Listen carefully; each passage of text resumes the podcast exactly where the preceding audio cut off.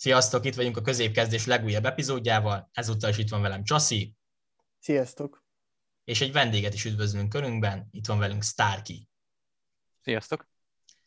Na hát ugye Lévi ma nincs itt velünk, ő egy kis kimenőt kapott, egyébként ma van a születésnapja, nyilván mire kikerül az adás, addigra már egy-két napja ez elmúlt, de hogyha gondoljátok, nyugodtan köszöntsétek fel, ezt megértem neki, hogy bemondom. De hát itt van helyette velünk Starky, aki egyébként a hallgatónk is, ő szokta hallgatni az adásainkat, és ma vele fogunk beszélgetni. A mai adásunk témája pedig az, hogy 10 olyan alulértékelt játékos gyűjtöttünk össze, akik már visszavonultak. Tehát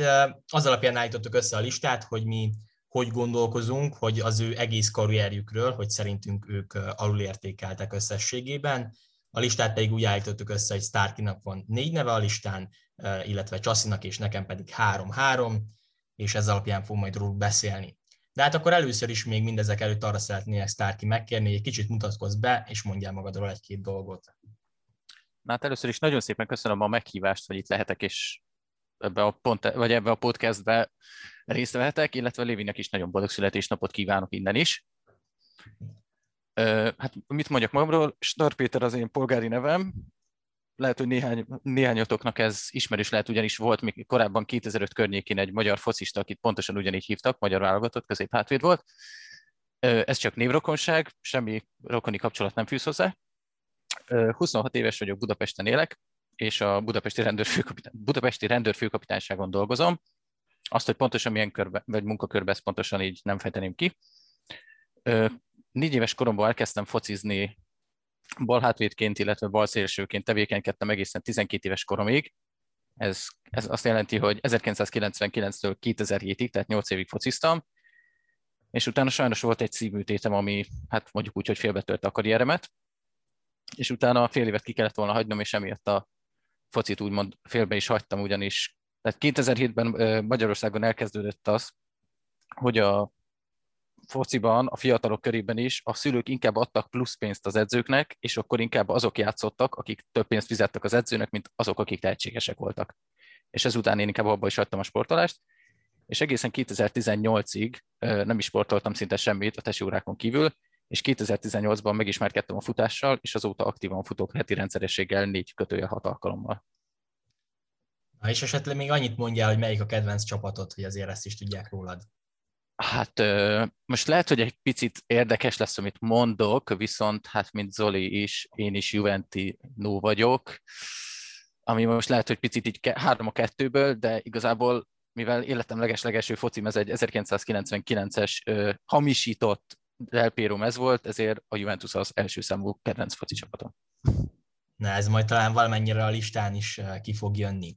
Kezdjük is akkor a listát az alulértékelt játékosokról, akkor Miroslav Klose az első név, akivel egyébként mind a hárman egyetértettünk, tehát ő abszolút közös amúgy a listán, de Starky hozta be, úgyhogy majd téged kérnélek meg, hogy beszélj róla egy kicsit bővebben, de hát azért Klózét nagyon sokan ismerik, és szerintem egyet lehet azzal érteni, hogy ő alulértékelt játékos abszolút, de akkor kérlek meséld el, hogy neked miért került fel a listádra.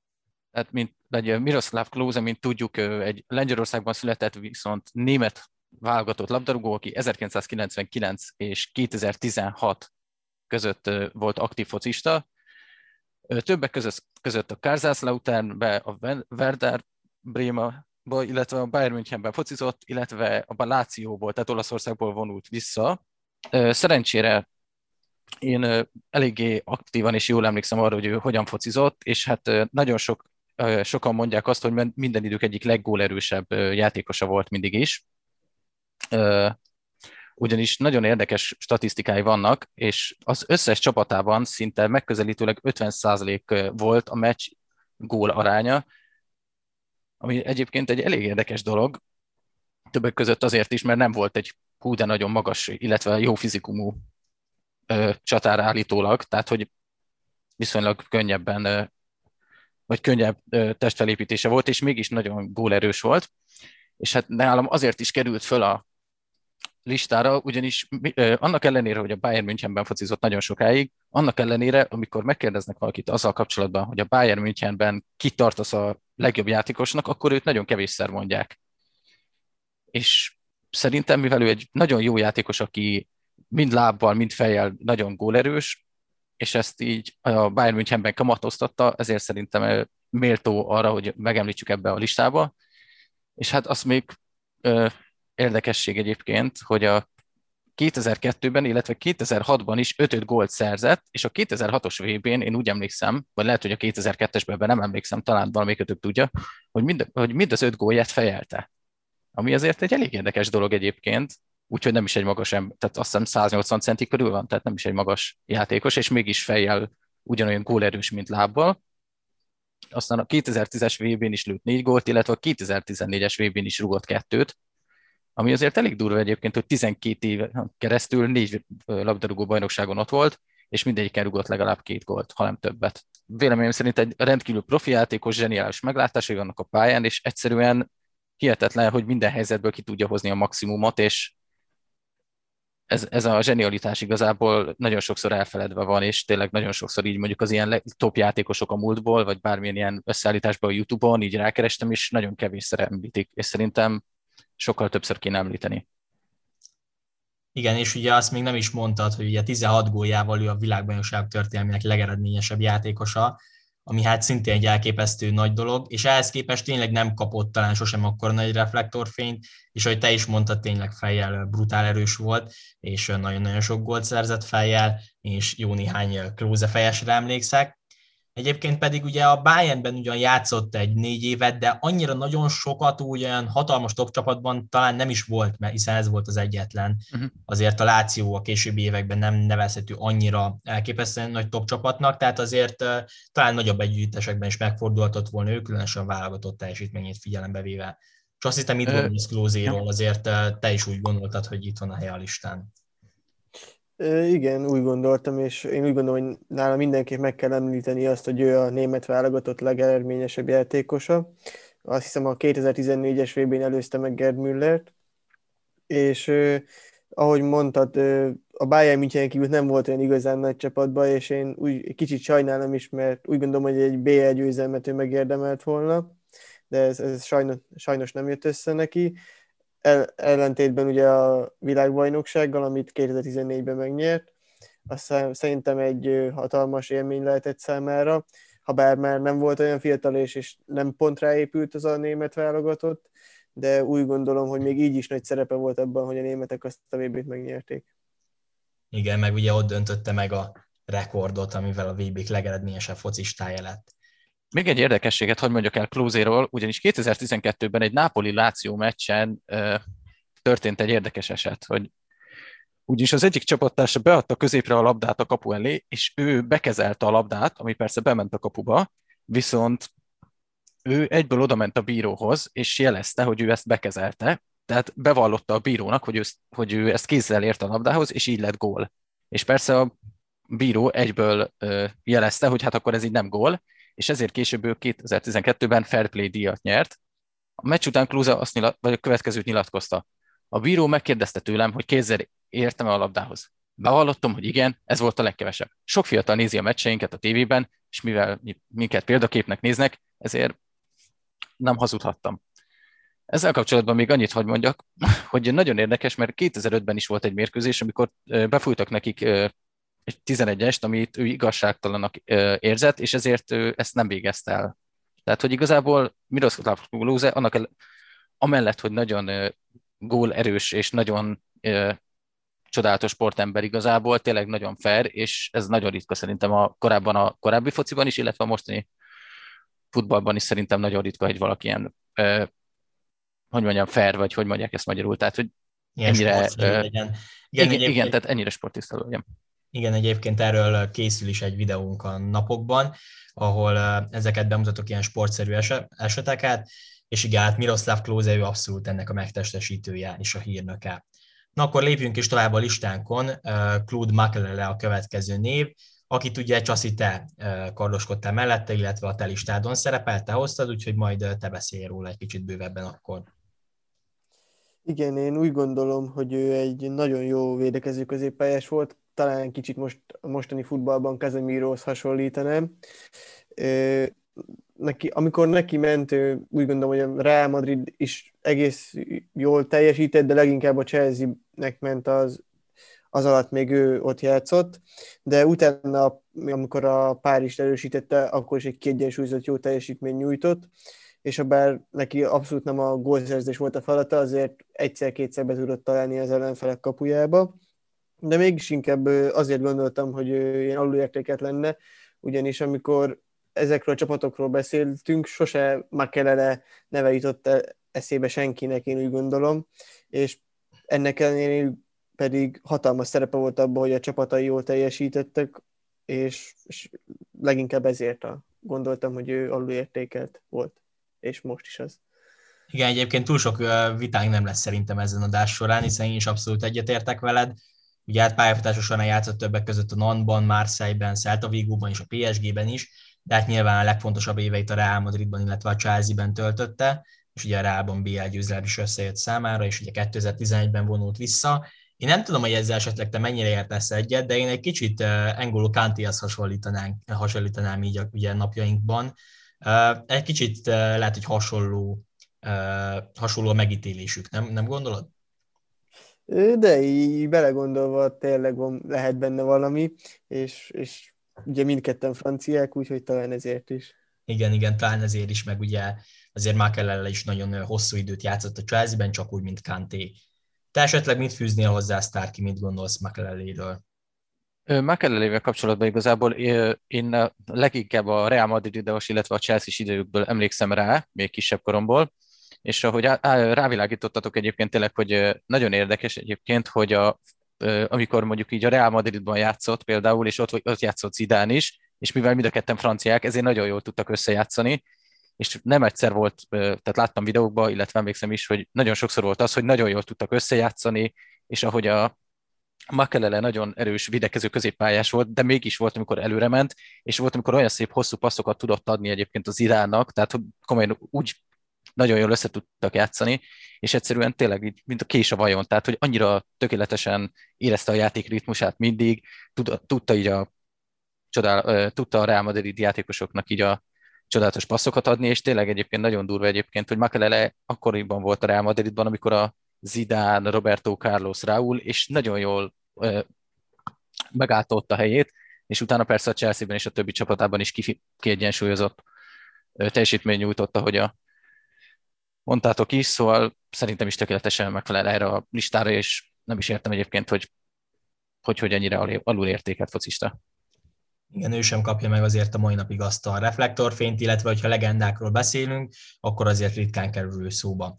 Na akkor a következő játékost a listára én hoztam, Stefan Lichteinerről van szó, aki ugye 2020-ban vonult vissza a labdarúgástól, szóval ez egy igazán friss dolog, ugye az Augsburgtól vonult vissza, de hát pályafutása legszebb éveit ugye a Juventusban töltötte, ahol hét bajnoki címet is szerzett, és összesen egyébként 16 trófát nyert a torinóiakkal, Hát a Svájci Express. Én nagyon-nagyon imádtam őt. Megmondom őszintén, hogy ő az a játékos, aki először nekem, amikor láttam és Juventus meccset néztem, nem volt szimpatikus, de úgy egyáltalán nem volt szimpatikus.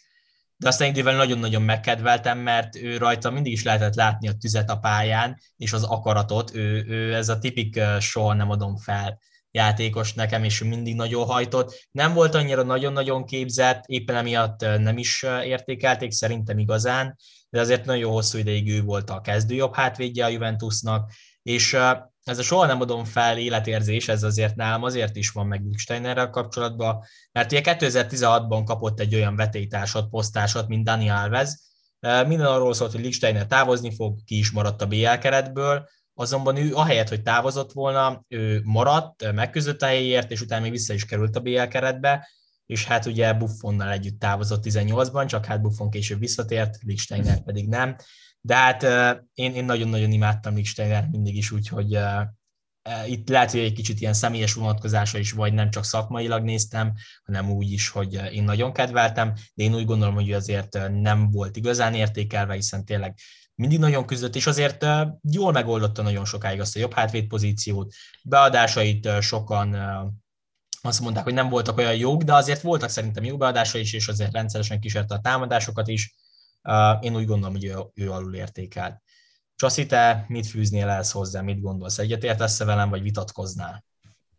Én egyetértek veled, és, és tényleg ezt a küzdeni akarását tudnám én is kiemelni neki, és annak ellenére is, hogy ha bár nem mindig ő volt a világ legjobb jobb hátvédje, de, de tényleg ezzel a küzdeni akarással tudta kompenzálni ezt, és úgy gondolom, hogy a Juventusnál egy stabil ember volt, mint ahogy az elmúlt 20 év Juventus játékosainak úgy gondolom neki is ez a BL győzelem hiányzott, így a karrierje során, de, de úgy gondolom, ezért összességében egy szép karrierje volt, és, és ha bár néha tényleg egy kicsit több reflektorfényt megérdemelt volna, de összességében szerintem nem panaszkodhat annyira, mint mondjuk esetleg Klose vagy Makelele, de, de ő is alulértékelt. Starky, te is így juvés, amit tennél hozzá? Ö, egyéb, tökéletesen egyetértek veletek, szerintem is egyébként egy tiszta szívű ember, mármint magánéletben is gondolom, illetve szerintem is egyébként egy tökéletesen, vagy tökéletesen beleillik így a Juventusnak, vagy beleillett a Juventus gépezetébe, és valóban jobb szélsőnek is tökéletes volt, jobb hátvédnek is tökéletes volt, és igen, ahogy mondtad, Zoli, hogy a Daniel Vezzel meg kellett harcolni a helyéért, és mind nagyon jól helytált, és lehet, hogy kimaradott a BL-ből, de akkor is ő maradt és harcolt. És emlékszem egyébként, hogy amit említettetek egyébként tényleg, hogy jobb oldalon voltak beadásai, nem mindig sikerült, tehát volt, amikor tényleg egy picit, hát nem akarom azt mondani, hogy eszetlenül, mert ez egy picit ilyen csúnya, de inkább azt mondom, hogy néha tényleg voltak olyan beadásai, amikor picit jobban odafigyelhetett volna, és akkor talán jobb helyzetbe tudtak volna hozni a csapattársait, de voltak nagyon szép beadásai, és abból viszont nagyon szép gólpasszok lettek, illetve még annyit, hogy azért néha tudott ő előre menni, és szerencsére volt egy olyan csapattársa, aki nem nagyon gyakran, mivel nem szerzett olyan sok gólt, de azért volt, tehát Pillóra gondolok, akinek voltak olyan meglátásai, hogy a Lichsteiner tud fejelni, és sokszor volt az, hogy próbálta megjátszani a Lichtsteinert, és végül azt hiszem két vagy három gólt fejelt is a Pilló asszisztálásába, szóval azért volt olyan, amikor rá segít, vagy segítette a juventus arra, hogy, hogy akkor győzelemre jussanak, és tényleg egyébként a svájci ex, Expressnek keresztelt szeretett jobb hátvédünk egyébként, méltó egyébként erre a listára. Azt az egyet sajnálom igazából, hogy a Juventusból még elment az Arzenálba, és szerintem sokkal jobb lett volna egyébként, hogyha tőlünk vonul vissza. Nem így lett, sajnálom, de így is hát szerintem igen. csodálatos igen. karriert futott be a Juventusba. Igen, igen, ugye az Arzenálnál azért már nem is ment annyira nagyon jól neki utána, úgyhogy talán az a váltás már nem érte meg annyira. Ugyanakkor ez is egy tiszteletre méltó dolog benne, hogy ő nem elment Kínába vagy Amerikába. Na, akkor folytassuk is a listánkat. A következő név megint tőled van, Starky. Zsuninyóról van szó. Hát ugye a világ leggólerősebb szabadrugás lövője. Ő szerzett a legtöbb gólt szabadrugásból, szám szerint 77-et. De hát akkor át is adom neked a szót. Miért gondolod úgy, hogy ő alul értékelt? Hát az első és legfontosabb, amit már te most el is mondtál, illetve azt hiszem, hogy volt is egy videód, amikben róla beszéltél, még egy ilyen TikTok videó, TikTok igen, videó mint, igen. igen, egy TikTok videóban láttam, és hát hogy is mondjam, tehát ez egy tehát tip, ö, nagyon érdekes egyébként, tehát Juninho a nevéből adódóan szerintem rájöttetek egyébként, hogy Brazil, valami zseniális volt ö, a szabadugásokban, ami azért is nagyon különleges, ugyanis így nem játszott soha se élcsapatban, tehát a francia Lyonban játszott 2001 és 2009 között, más európai csapatban nem játszott, és hihetetlen, hogy ez alatt a nyolc év alatt megismert, vagy megismertette magát úgymond a futballvilággal, ez még abban az időben volt, amikor igazából nem a pénz volt az úr, és olyan szabadrugásokat rugott, hogy arra szavak nincsenek. Tehát, hogy akár 16 méterről, akár 37 méterről is olyan bombagólokat rugott, amit nagyon kevesen tudnak, pattanás nélkül 37 méterről úgy bevarta a bal felső sarokba, mint hogyha a labdában lenne egy mágnes, és csak így megpocintette volna, és a mágnes már is odatolta volna, vagy odahúzta volna a labdát. Tehát valami hihetetlenül zseniális, hogy a 8 éve alatt, ahogy te is mondtad, valami 77 volt, nem is tudom hány gólt rugott, akár 2009-ben a Barcelonának, ami tulajdonképpen hát szinte az alapvonalról, tehát szinte mintha bedobásból, vagy a bedobás vonalából, tehát konkrétan egyszerűen olyan lehetetlen szögből rugott gólt, amire így szavak nincsenek. Tehát, hogy így igazából szerintem a sorfalanak semmi értelme nem volt, mert egyszerűen nem tudták ki hát nem tudták így blokkolni a lövést, mert annyira tökéletesen milliméter pontosan oda helyezte, ahova végül is a labda beérkezett. És hát tényleg, hogy a Lyonon kívül igazából Brazíliában játszott, illetve aztán volt Quatar, valami Quatari csapatban is, de hogy egyszerűen 8 év alatt ki, tehát így a nevét megismerték úgymond a szabadugásaival együtt megismerkedt, de ugye az európai focisták, vagy bocsánat, tehát az európai foci rajongók megismerték, és szerintem tehát hogy amikor van valamilyen összeállítás, akkor neki mindig megemlítik a nevét, viszont más nagyon nem tudnak róla, viszont szerintem a zsenialitása egyébként, hogy mindig nagyon jó meglátásai voltak, mindenhonnan elrúgta a labdát is, nagyon valószínűséggel be is rúgta, és ez a picit így a névtelenség homályába került, amikor 2009-ben elment a Lyonból, de hát ezzel a hét bajnoki cím, vagy ebben a hét bajnoki címben nagyon nagy részt vállalt ő. Tehát szerintem méltó egyébként erre a listára. Pontosan, tehát abszolút nagyon-nagyon fontos szerepe volt oroszlán részt vált a hét francia bajnoki címben, amit nyert a Lyonnal, és hát elképesztő, hogy ő nem igazolt nagyobb csapatba. Én egyértelműen úgy gondolom, hogy neki nagyobb csapatba lett volna a helye, és el kellett volna igazán egy jobb klubhoz. Nem igazán tudom, hogy ez miért nem történt meg. Tényleg a Lyonban egyébként 344 meccsen 100 gólt és 72 gólpaszt jegyzett, ami azért mutatja azt is, hogy azért nem csak szabadrugásokból volt ő eredményes, és gólpasszok tekintetében is jeleskedett, Szóval egy igazán kiemelkedő focista volt. Talán amiatt is van szerintem néha egy kicsit jobban feledésbe, mert nem tudott nagyobb csapatba igazolni. Csaszi, te mit tennél még hozzá? Igazából mindent elmondhatok, tényleg a, neki kivételes rugó technikája volt, és, és számomra is érthetetlen, hogy egy, egy top csapatba, egy európai top csapatba miért nem igazolt el, vagy hogy, hogy nem került oda. Ezt egy kicsit sajnálom, mert megnéztem volna mondjuk egy BL döntőbe, hogy rúg egy ilyen szabadrúgás gólt, mint amelyeket korábban rúgott, de hát neki sajnos ez dobta a gép. Hát igen, úgy néz ki. Na, akkor jöjjön is az ötödik név a listánkon, aki pedig Santiago Canizares. Őt ugye te nevezted fel a listára, Csaszi, úgyhogy akkor át is adom neked a szót, mesélj nekünk Canizaresről. Róla leginkább azt kell tudni, hogy egy, egy nagyon szerencsétlen vagy pehes kapus volt, abból a szempontból, hogy elképesztő formában volt sokszor, és egészen a Real Madridig jutott, de ott meg egy olyan vetétársa volt, aki még jobban védett nála, és így a két év alatt egyszer sem lépett pályára a királyi Gerdában, míg utána eligazolt a Valenciába, ahol azért elkezdte gyűjteni a trófákat, és sokáig volt a válogatott kapusa is, de egy újabb pehes eset miatt Iker Casillas, feltörekvő Iker Casillas hívták be, ugyanis az történt, hogy egy Köln is üveget rájtett a lábára, ami ennek egy szilánkja szétvágta a lábát, lábfejét, és így kihagyta, nem tudott elutazni a válogatottal, aminek ugye Iker Casillas nagyon örült, és utána nem tudta már visszavenni ezt a pozícióját. Én úgy gondolom, hogy egy, egy nagyon jó kapusról beszélünk, és, és tényleg egy kicsit sajnálom, hogy ott a Real Madridban nem tudott meghatározó ember lenni, és egyetlen lehetőséget sem kapott, de nyilván ennek is megvoltak az okai. Igen, ugye két szakaszban volt a rá játékosa, de úgy hosszú távon kezdőkapus azért nem tudott ő lenni. Ugye 2008-ban vonult egyébként vissza. Starky, te azt mondtad, hogy te is gondolkoztál rajta, hogy felnevezd őt a listádra, úgyhogy akkor gondolom egyetértesz Csasszival. Tökéletesen egyetértek. Nekem az első és legfontosabb dolog, ami mindig eszembe jut a, az ő neve hallatán, az az őszhaja, ugyanis nekem mindig is úgy maradt meg, hogy az őszhajú kapus, még kisebb koromban mindig így emlegettük itthon is, és nagyon érdekes egyébként, hogy ahogy mond, vagy a,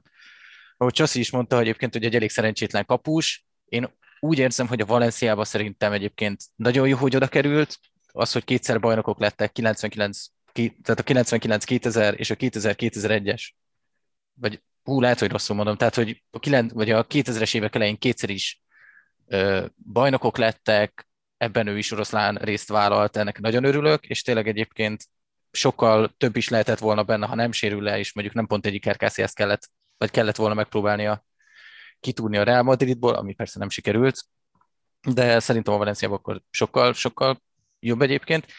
Illetve még annyi, hogy nemrégiben láttam egy videót pont vele kapcsolatban, hogy a Real Madrid ellen játszott a Valencia, és Roberto Carlos egy hatalmas nagy, bődületes nagy ballábas rakétát ö, lőtt, és valahogy ezt ő kifogta. Tehát úgy, hogy még vissza se pattant róla, tehát hogy nem tudom, hogy azt, hogy hogyan szedte ki, de ahogy a kommentekben is olvastam, hogy nem ez, az els, vagy nem ez volt az egyetlen alkalom, hogy ilyen hihetetlen erős szabadugásokat kapott el, vagy védett ki,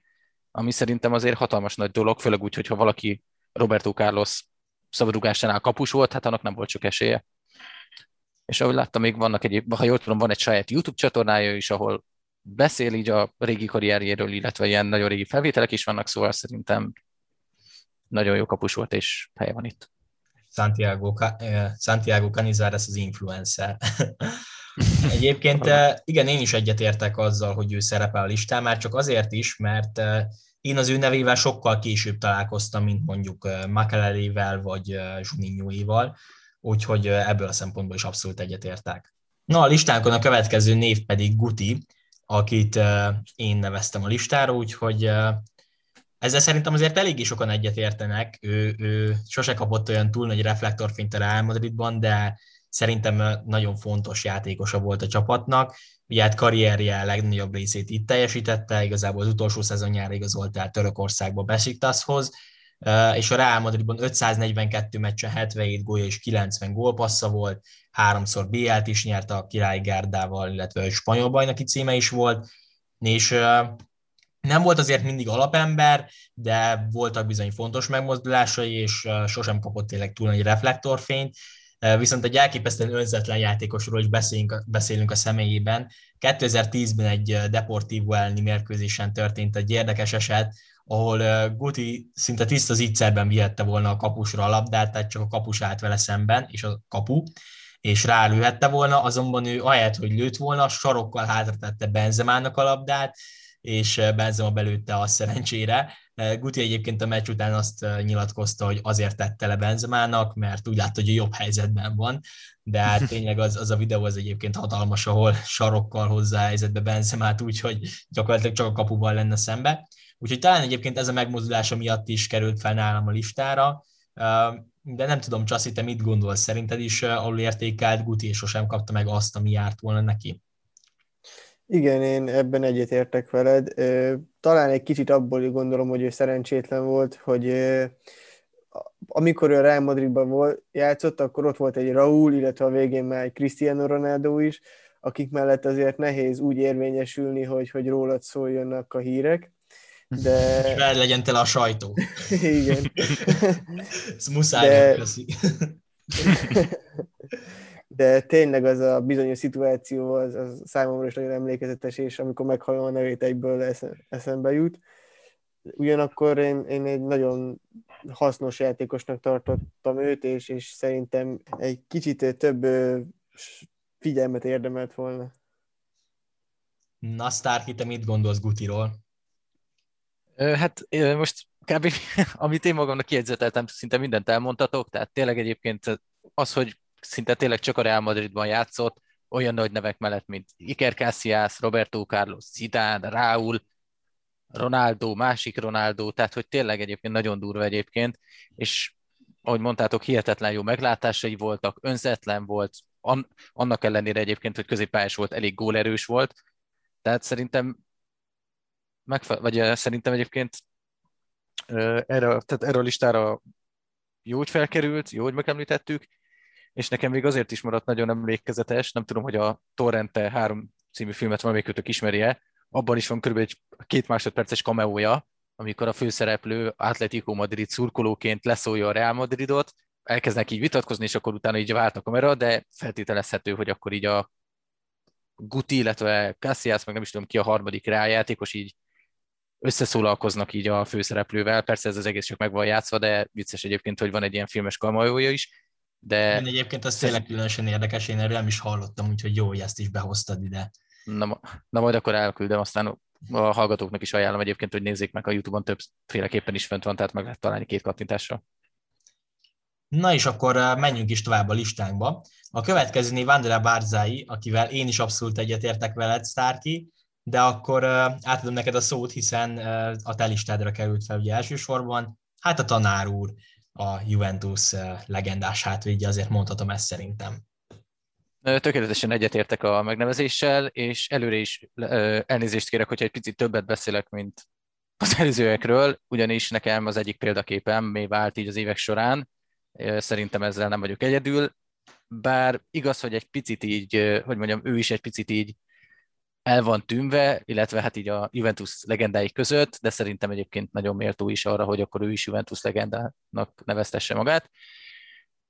Andre Barzai többek között nagyon meglepő módon olasz létére mégis egyszer is német bajnok, ami egy picit érdekes lehet, de a 2008-as idényben, amikor a Wolfsburg megnyerte a német bajnokságot, akkor annak a csapatnak ő is a tagja volt, és utána, nagyon meglepő, de Alexandru Del Piero, a Juventusnak a le, valaha élt legnagyobb legendája, fölhívta őt telefonon, és ő hívta személyesen meg, hogy hát nincs kedve a Juventusban focizni,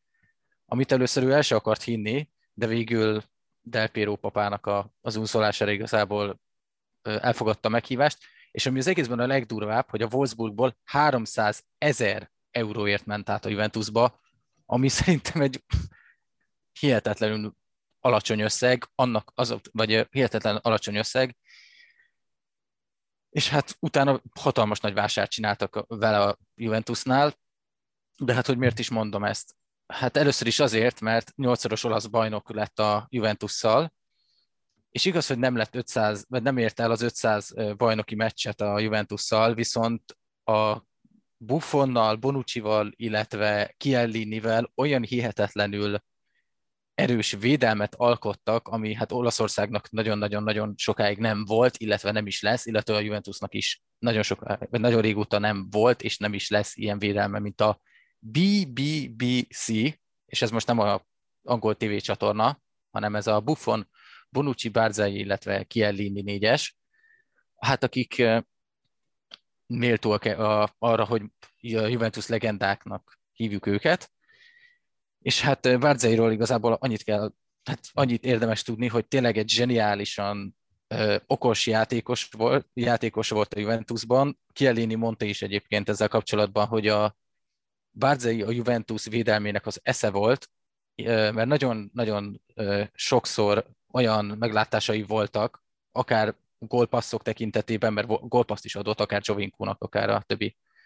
játékos társának is, de hogy annyira jó meglátásai voltak, akár védelemben, hogy kire kell éppen rámenni, tehát hogy kit kell letámadni a védekezések során, és hát egyszerűen tényleg annyira, de annyira okosan látta meg a dolgokat, hogy erre szavakat így nehezen találok most.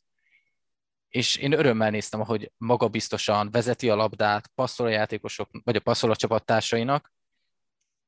Szóval zseniális egyébként ez az ember. Illetve még annyit, hogy mondjak el a, róla, hogy ez egy kisebb érdekesség, hogy összesen a Juventus színeiben, ha jól emlékszem, akkor két gólt szerzett, Mindkettőt Juventusnak a rózsaszín mezében, ez is elég nagy érdekesség, viszont az, hogy mind a kettőt az Atalanta ellen lőtte, ez még érdekesebbé teszi, szóval ez egy ilyen, nem tudom, hogy Atalanta mágnes volt a cipőjébe, vagy én nem tudom, de nagyon érdekes. Illetve még annyi, hogy tényleg egyébként egy nagyon szép búcsút, vagy nagyon szép búcsúztatót rendezett neki a Juventus, szerencsére még a pandémia előtt, és maximálisan megérdemelte, szóval én nagyon tisztelem, nagyon örülök, hogy láthattam őt focizni a Juventusban, és méltán vettem meg az, még régebben az egyik kedvenc Juventus mezemet, amelyiken az ő hát, vagy a, amelyiknek a hátán az ő neve van, illetve az ő 15-ös messzáma. Igen, egyébként Bárzai nekem is nagyon nagy kedvencem mi vált a Juventusban. Nem a leg, legelején, amikor ő odaigazolt, hanem igazából én ilyen 2015 körül kezdtem én igazán rá felfigyelni, hogy ő amúgy tényleg mennyire okosan védekezik, és milyen elképesztő szerelései vannak, akár becsúszva is, akár megelőző szerelések is. Úgyhogy tényleg egy elképesztő védő volt, ugye hát Bonucci és Kielnyővel kiegészülve, meg ahogy te is említetted, ugye csupán 2011-ben 29 éves korában igazolt a Juventushoz, ugye az is elképesztő, hogy mennyire kevés összegért, de viszonylag későn indult neki be a karrierje, de azután tényleg nagyon beindult, és mondhatjuk azt, hogy egy sztár lett, de mégsem kapott akkora elismerést, illetve figyelmet. Szerintem azért a, a Juventusnak a nagy négyeséből Buffonnak kiegészülve őról esett talán a legkevesebb szó, azért összességében így gondolom. Csaszi, te mit tennél hozzá ehhez? Számomra egy nagyon szimpatikus játékos volt, és, és tényleg, ahogy itt most a végén mondtad, nem kapott annyi figyelmet, mint Bonucci, Chiellini vagy még Buffon, de annak ellenére szerintem azért őt is tisztelték, és tényleg egy nagyon szép búcsúztatást kapott, de úgy gondolom, hogy az, ez a kevésbé elismertség, ez, ez kicsit úgy rá is nyomhatott a vége felé a játékára, de ennek ellenére egy, egy kiváló játékosról beszélünk, akit én ebből a szempontból sajnálok egy kicsit.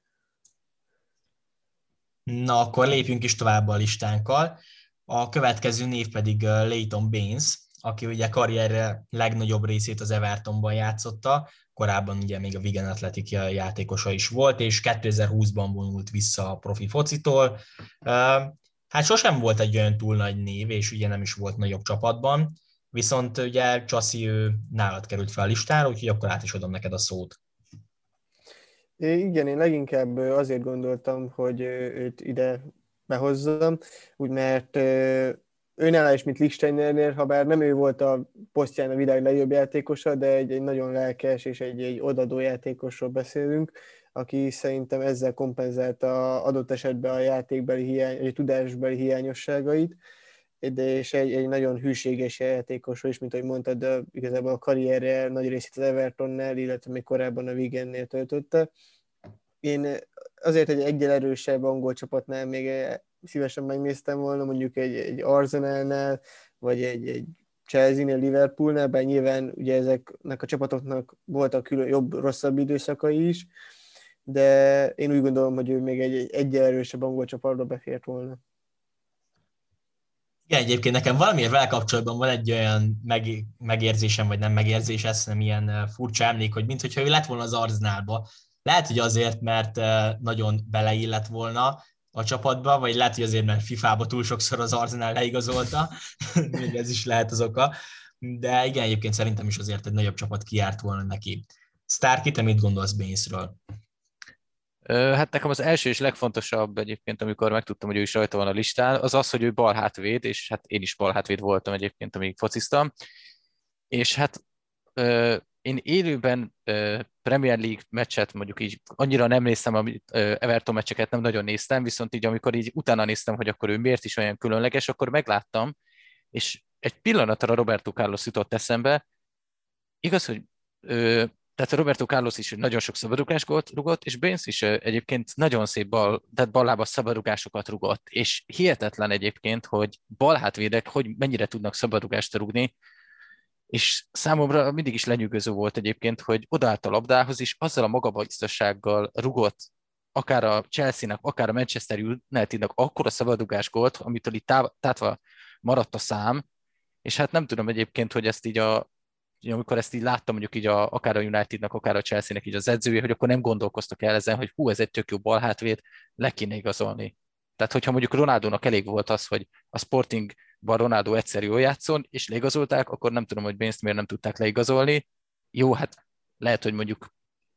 csak egy balhátvéd, és nem pedig egy támadó csatár, de szerintem is egyébként egy, sokkal, egy ilyen, hát én azt mondom, hogy talán egy, egy United-ban talán megnéztem volna, de szerintem jó is így egyébként, hogy az Evertonban játszott a karrierje nagy részén, és onnan is vonult vissza szerintem. Azt az egyet sajnálom egyébként, hogy 2020-ban vonult vissza, néztem is róla videót egyébként, amikor lecserélték, és azt sajnálom, hogy pont nem voltak ott nézők, pedig szerintem olyan vastaps köszöntette volna, vagy vastapsal köszöntek volna el tőle, amit az Everton stadionja nagyon ritkán lát. Az biztos, hogy így lett volna, hát sajnos ugye erre a pandémia miatt nem volt lehetőség. A mostanában távozó, illetve visszavonuló játékosok sajnos ezt élik meg. Nos, akkor a listánkon az utolsó előtti név az eh, Park Ji-sung. Őt végül is én tettem fel a listára, nagyon sokat gondolkoztam egyébként, hogy ki legyen a harmadik nevem. Eh, végül is ráesett a választásom, Ugye ő a Manchester Unitedban teljesítette karrierjét legjobb éveit, 2005 és 2012 között volt a eh, Vörös Ördögök játékosa, ez idő alatt pedig 204 meccsen 28 gólt és 29 gólpaszt tett a közösben, nyert ugye négy bajnoki címet a csapatta, illetve egy bajnokok ligája trófeát, azonban túl nagy reflektorfényt ő sem kapott sosem, nyilván amiatt is, mert olyanok játszottak akkoriban a Unitedban, mint mondjuk Cristiano Ronaldo, Wayne Rooney, um, Paul Scholes, nyilván ő azért hátrébb, de még ide lehetne akár mondani Carlos Tevest is, így azért nyilván Park Ji-sung kisebb figyelmet kapott, de azért neki is nagyon-nagyon fontos szerepe volt a sikerekben. Nem is tudom, valaki nyilatkozott egy olyat, nemrégiben láttam, hogy hasonlóan nagy szerepe volt, mint mondjuk Ronaldónak, Park Ji-sungnak a sikerekben, viszont tényleg sosem kapott olyan túl nagy figyelmet, úgyhogy én azért gondoltam, hogy ő szerepeljen ezen a listán. Csaszi, te egyetértesz velem, vagy szerinted butaság volt őt ide feltenni? Én teljesen egyetértek veled, és, és úgy gondolom, hogy ha ő nincs, akkor a United nem lett volna ilyen sikeres azokban az években, Nyilván leginkább én úgy gondolom, hogy Cristiano Ronaldo miatt nem lett ő olyan nagy játékos, olyan ismert játékos, de ennek ellenére azért egy nagyon szép karrierje volt, és, és tényleg egy sok trófeát nyert a United-del, amit senki nem vett el tőle, de tényleg ez a Cristiano Ronaldo dolog, ez, ez, ez így rányomta a bélyegét a karrierjére, úgy gondolom, abból a szempontból, hogy nem került olyan sokszor a Rivarda fénybe, de összességében én egy kiváló játékost ismertem meg benne. Hát nem ő, hogy ennyire egyetértünk, Starky, te tudnál vitatkozni? Vagy te is így gondolod? Hát én is teljesen így gondolom, szóval nem is szeretnék vitatkozni. Zoli, te mondtad, hogy hozzásolítják, vagy hogy igazából az, vagy az oroszlán részt vett ki igazából a United sikereiben, és nem csak Ronald, tehát Ronaldon kívül ő is hatalmas nagy részt vállalta a United sikereiben, ezt, ezt ugyanis Rúnik mondta, tehát erre emlékszem, ezt én is kijegyzeteltem magamnak, és ezt Rúni mondta, és nagyon érdekes egyébként, ugyanis nagyon sok gólpaszban látszik, mert néztem ezekről, vagy néztem róla videókat, hogy Park Ji-sung, illetve Rooney nagyon jól megértették egymást, tehát lehet, hogy volt, magán, lehet, hogy barátok voltak, ezt így persze nem tudhatom, viszont tényleg nagyon jól látszott egyébként, hogy Park Ji-sung együtt élt nagyon a játékkal, sokan Pirlóhoz hasonlították, és Rooney-t, Ronaldót is, illetve Fanisterot is nagyon sok passz, gólpasszal ellátta, ami szerintem egyébként hatalmas nagy dolog, illetve ami nagyon érdekes, hogy olvastam, hogy ő, már, tehát azt hiszem 2001-ben vagy 2002-ben még talán, nem is angol hülyeséget mondok, tehát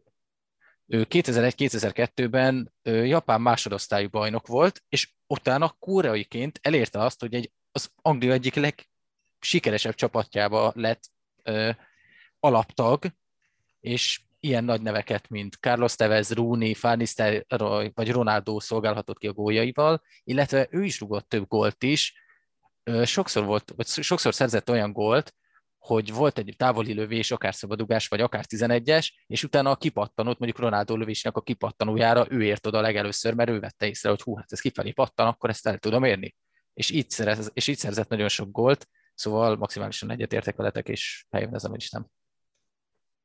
Talán én azért azt is kimerném jelenteni, hogy ő ott van a top 5 legjobb dél-koreai játékosba. Nyilván mondjuk azért talán Son Heung-min biztosan megelőzi őt, de azért ő egész szép karriert befutott tényleg dél-koreaiként. Na és akkor elérkeztünk az utolsó névhez a listánkon, ő pedig nem más, mint Diego Milito. Ahogy ugye említettük, Szárki, te hoztál négy nevet, úgyhogy ő is a te kérésedre került fel úgymond a listára, de azért szerintem nyilván, ha a többi névvel is gondolom, ezzel is mi is egyet tudunk érteni, de akkor átadom neked a szót, Szárki.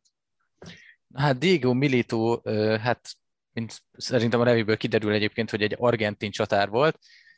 és hát így a, már a neve hallatán egyébként sokan így, hogy Diego M, akkor Diego Maradona, illetve hát, mint tudjuk, Argentina ontja magából a jobbnál jobb csatárokat, érdekes egyébként, hogy középhátvédeket meg védőket én hát így most őszintén megmondom, így egy-kettő kivétellel nem tudnék mondani, viszont Diego Militónak viszont nagyon-nagyon nehéz dolga volt 2005, 2000, vagy 2005 és 2016 között, amikor igazából a fény, vagy amikor a legjobb éveit játszotta, mert azért egy Carlos Tevez, egy Messi, illetve hát még sorolhatnám most meg Aguero, meg a többi világsztár. Csatár, köszönöm, igen, argentin világsztár között azért nehéz volt igazából így helyet csinálnia magának, viszont azért ne felejtsük el egyébként, hogy Diego Milito egy nagyon gólerős csatár volt, picit Klúzihoz hasonlítanám, ugyanis ő is egyébként a klubcsapataiban, gondolok itt a Zaragózára, 2005 és 2008 között, hogy 108 meccsen 51 gólt lőtt, tehát itt is szinte 50%-os volt a, az aránya. Aztán a Genoában játszott két, vagy két idényt is, 2004-2005-ben 59 meccsen 33 gólt lőtt, illetve 2008-2009-ben is 31 meccsen 24 gólt lőtt, és ott, ha jól emlékszem, akkor Ibrahim, Ibrahimovic után lett a második a góllövő listán, ami azért egy hatalmas, hatalmas nagy szó a Genoában, hogy a Genoában játszott, és hát akkor utána jött neki öt éve az Interben, ami szerintem egy hatalmas, vagy egy csodálatos döntés volt a részéről, ugyanis Mourinho meglátta benne a tehetséget, ahol végül 128 meccsen 62 gólt rugott, és BL győzelmet is sikerült beszere- megszereznie 2010-ben. Ha jól emlékszem, akkor a Bayern ellen játszottak BL döntőt, és mintha mind a két gólt ő rúgta volna, tehát valami hihetetlenül gólerős játékos. A goal.com is írt róla 2010-ben, hogy egy hatalmas nagy géniusz, hatalmas nagy szívvel, és hát tényleg olyan meglátásai voltak, hogy az valami hihetetlen. Tehát akár a 11-eseket, mikor rúgta, azt is nagyon szépen helyezte, illetve ha a kapus egy picivel kijebb állt a kapujából, akkor ő ezt meglátta, alányesett a labdának, és szépen bepotyogott a labda a kapus feje fölött. Tehát tényleg nagyon okos volt. Picit, hát most nem tudom, Pillóhoz hasonlítanám, persze Pilló középpályás volt, de tényleg egy hatalmas nagy gíniusza volt a futballnak, és én maximálisan tisztelem őt. Pontosan, és ugye jól említetted, hogy a BL döntőben a Bayern ellen ő szerezte mind a két gólt, és hát ez a 2009-es szezon az, az elképesztő volt számára, akkor fantasztikusan játszott, ugye ekkor triplázott az Inter, és 22 bajnoki gólt szerzett egyébként ebben a szezonban, és ahogy ugye említettem, a BL döntőt is ő nyerte meg a csapatnak, illetve a Coppa Italia fináléban is ő szerezte a győztes találatot, úgyhogy ez tényleg Militónak a leges legjobb szezonja volt, torony magasan, és hát ugye azért az Interrel megnyerte a legfontosabb trófákat, de való igaz az is ugyanakkor, hogy sosem volt mondjuk az szóba, hogy esetleg ő aranylabdát kapjon, vagy ezért a legnagyobbakkal sosem volt ő egy lapon említve. Csaszi, te mit gondolsz Militóról, mennyire értesz ez, azzal egyet, hogy ő itt van a listán? Mm, én ez, itt is egyetértek az, hogy itt van a listán. Az ő karrierje szerintem elképesztő volt alapvetően, de sajnos voltak sérülések, amikkel megszenvedett, de tényleg az a, az a szezon, amiről beszéltetek, az, az elképesztő volt számára, és én úgy gondolom, hogy abban az év végén ő megérdemelte volna az aranylabdát. Sajnos ezt, ezt nem kapta meg, de a, úgy gondolom, hogy nem panaszkodhat, hiszen tényleg az a triplázás, az, azt senki nem veti el tőle. Hát igen, meg az a 2010-es aranylabda az olyan, hogy azt nagyon-nagyon sok mindenkinek odaadták volna. Ugye hát többek között akár Wesley Snydernek is azt is nagyon-nagyon sokszor mondták, de igen, talán a Militó is megérdemelte volna. Na hát akkor, srácok, ennyi lett volna ez az adás. Nagyon reméljük, hogy tetszett nektek és élveztétek, és köszönjük szépen, Stark, hogy itt voltál velünk, és elfogadtad a meghívásunkat. Én köszönöm a lehetőséget. És akkor Csaszi természetesen neked is köszönöm, hogy itt voltál, és hallgatóknak, és további szép napot nektek. Sziasztok! Sziasztok! Sziasztok!